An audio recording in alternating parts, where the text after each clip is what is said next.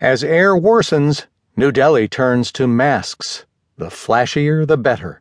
By Geeta Anand in the New York Times World section. I'm Keith Sellon-Wright. It isn't just sweaters the kindergartners are wearing as they pour out of their classrooms onto the lawns of the American Embassy School in India's capital city. They are also wearing face masks. The school does not require students to wear air filtration masks against the polluted air here, the worst in the world in the estimation of the World Health Organization, but it has created what its director calls a culture of acceptance around wearing them.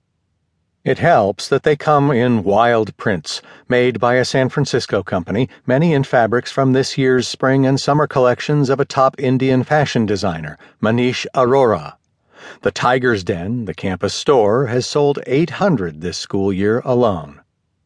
With expatriates and health conscious Indians leading the way, residents of the Delhi metropolitan area of 25 million people are finally taking steps to protect themselves from the health threatening atmosphere, as people in Beijing and some other heavily polluted Asian cities have already done.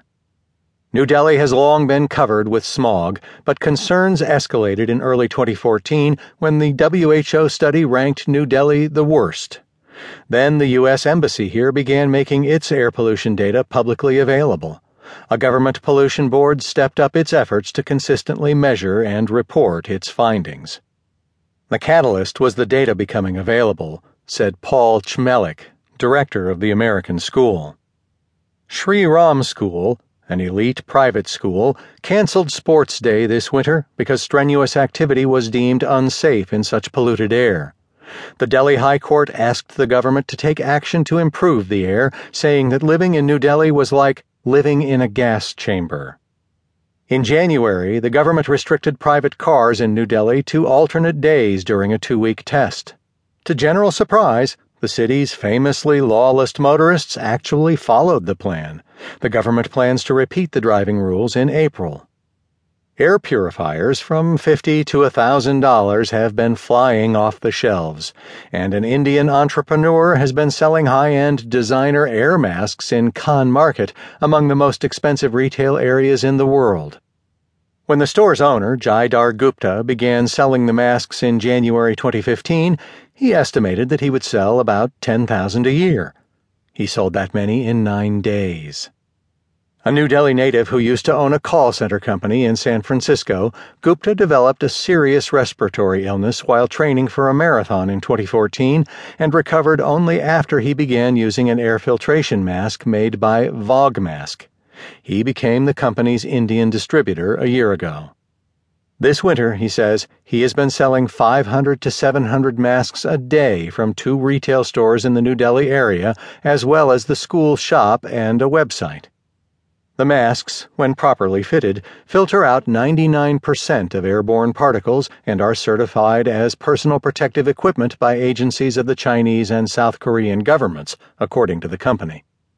Vogmask has been manufacturing the masks in South Korea since 2012 and plans to begin making them in India this year.